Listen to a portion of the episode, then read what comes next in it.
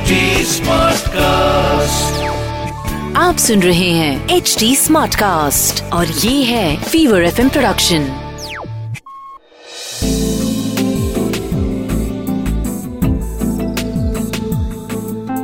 एक अधूरी कहानी।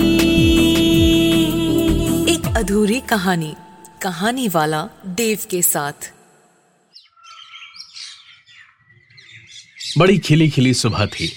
चारों ओर पंछी चहचहा रहे थे। छुट्टी का दिन था।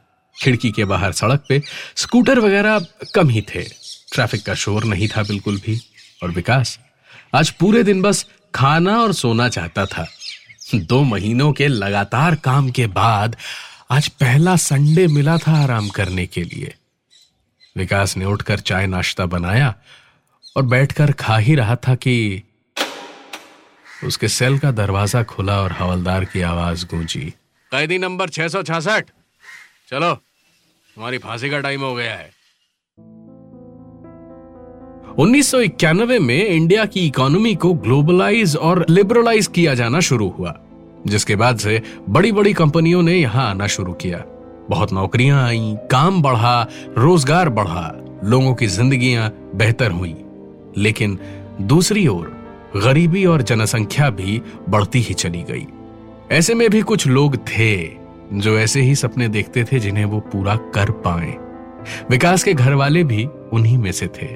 खुद का पेट काट कर बेटे को अच्छे स्कूल में पढ़ाया, लिखाया, उसको उनकी तरह परेशानियाँ न झेलनी पड़ी, इसलिए उसे सब कुछ दिया, लेकिन कभी कोई गलत जिद पूरी नहीं की। सीधे लफ्जों में कहें तो विकास की परवरिश बिल्कुल सही थी और आज हिंदुस्तान में आती कई बड़ी बड़ी कंपनीज़ के साथ मिलकर सरकार जो काम करती थी, उन्हीं सरकारी ऑफिसर्स में से एक के यहाँ विकास को नौकरी मिली थी। और यहीं से शुरू होती है विकास की कहानी।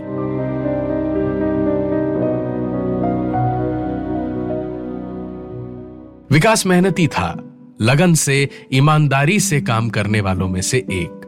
फ़िलहाल सरकारी दफ्तर में एक बड़े ऑफिसर का असिस्टेंट था।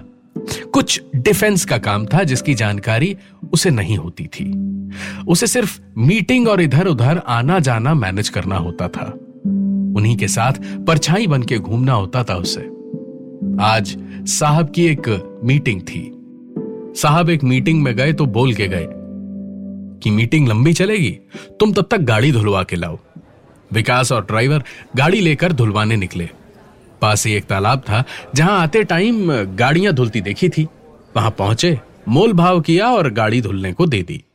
धूप से हटकर विकास और ड्राइवर दोनों ही पास के विशाल काय बरगद की छाव में खड़े हो गए और तब विकास ने देखा कि ड्राइवर थोड़ा घबराया घबराया था। विकास ने उससे पूछा, क्या हुआ नारायण भाई?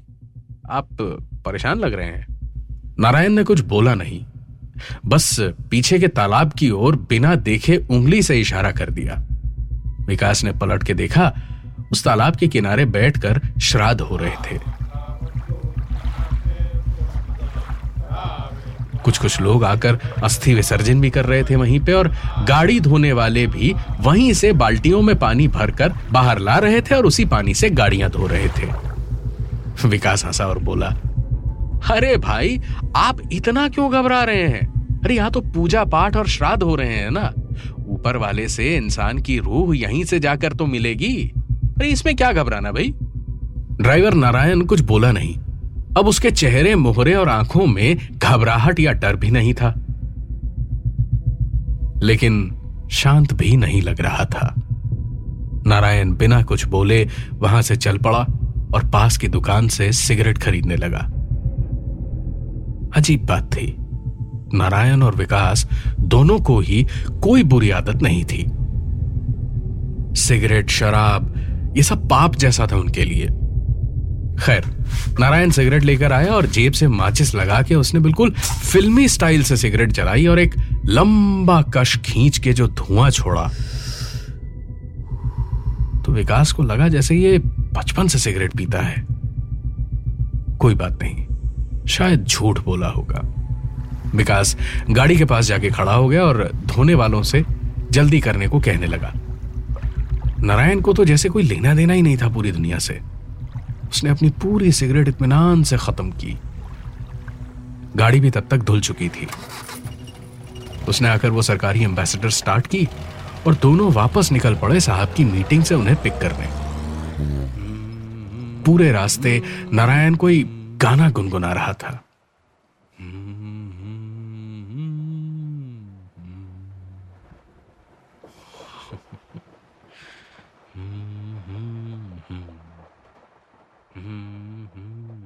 गाना तो बेहद खूबसूरत था, लेकिन जिस तरह नारायण गुनगुना रहा था, बेसुरा होने के साथ साथ भयानक भी लग रहा था। कुछ तो गड़बड़ थी, कहीं कुछ तो गलत था। विकास ने अभी भी कुछ कहा नहीं। गाड़ी आखिरकार ऑफिसर की मीटिंग वाली जगह पे पहुँची। 20-25 मिनट बाद साहब की मीटिंग खत्म हुई और वो बाहर आ गए। घड़ी में टाइम देखा और गाड़ी में बैठे। गाड़ी स्टार्ट हुई, चल पड़ी। कुछ आगे जाकर नारायण ने रियर व्यू मिरर में देखते देखते साहब से पूछा कहा जाएँगे सरकार? घर? या फिर आशा जी के पास? नारायण के बगल में बैठे विकास ने रियर व्यू मिरर में साहब की आँखें देखी तो सहम गया उनकी आँखों में गुस्सा भी था और खौफ भी। बोले क्या? तु, तु, तु, तुम अपने काम से काम रखो वरना डिसमिस करवा दूँगा तुम्हें समझे? नारायण हंसा और बोला, डिसमिस करवाएँगे। आप? अरे छोड़िए साहब, नारायण गरीब आदमी है, इस मासूम को डिसमिस करवा के क्या होगा? हिम्मत है तो मेरा कुछ बिगाड़ के दिखा ना नारायण ने इतना कहा और स्टीयरिंग पकड़े पकड़े ही उसका सर पूरे का पूरा पीछे घूम गया। विकास और उसके साहब दोनों की हालत ये देख कर खराब हो गई। दोनों ही ना कुछ बोल पा रहे थे, न समझ पा रहे थे कि आगे करें तो करें क्या। समझ पाते भी तो कोई फ़र्क ना पड़ता क्योंकि दोनों डर के मारे हिल भी नहीं पा रहे थे।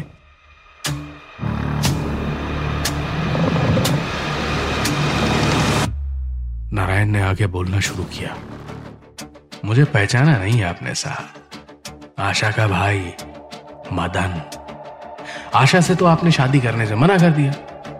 और उस बेचारी को तो पता भी नहीं था कि आप पहले से शादीशुदा हैं। ऊपर से मैंने जब दो तीन बार आपसे बात करनी चाहिए तो पता नहीं कौन से गुंडे छोड़ दिया आपने मुझ पर एक रात को घर लौट रहा था तो आपके गुंडों ने मुझे पीट पीट के उसी बरगद के पेड़ से लटका दिया था।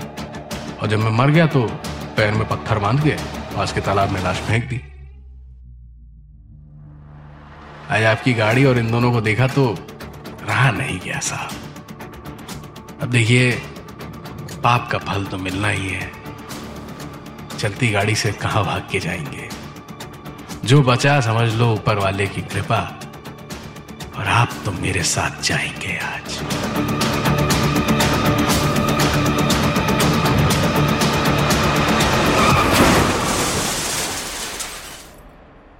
साहब की गाड़ी का एक्सीडेंट हुआ।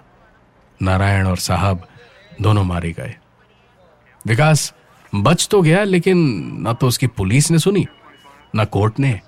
और उस मीटिंग में जो भी कुछ सरकारी दस्तावेज़ एक्सीडेंट से लगी आग में खाक हो गए, उसका पूरा इल्ज़ाम आया विकास पे कि उसने देश से गद्दारी करके पैसों के लालच में इन दोनों को मार दिया और वो कागज़ दुश्मन देश को बेच दिए। बस, फ़िलहाल फांसी की सूली तैयार है और अब शायद विकास भी तैयार है।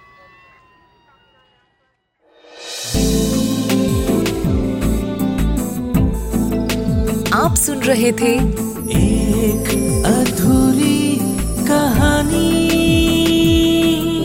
कहानी वाला देव के साथ प्रेजेंटेड बाय फीवर नेटवर्क आप सुन रहे हैं एच डी स्मार्ट कास्ट और ये था Fever FM production HD smart cast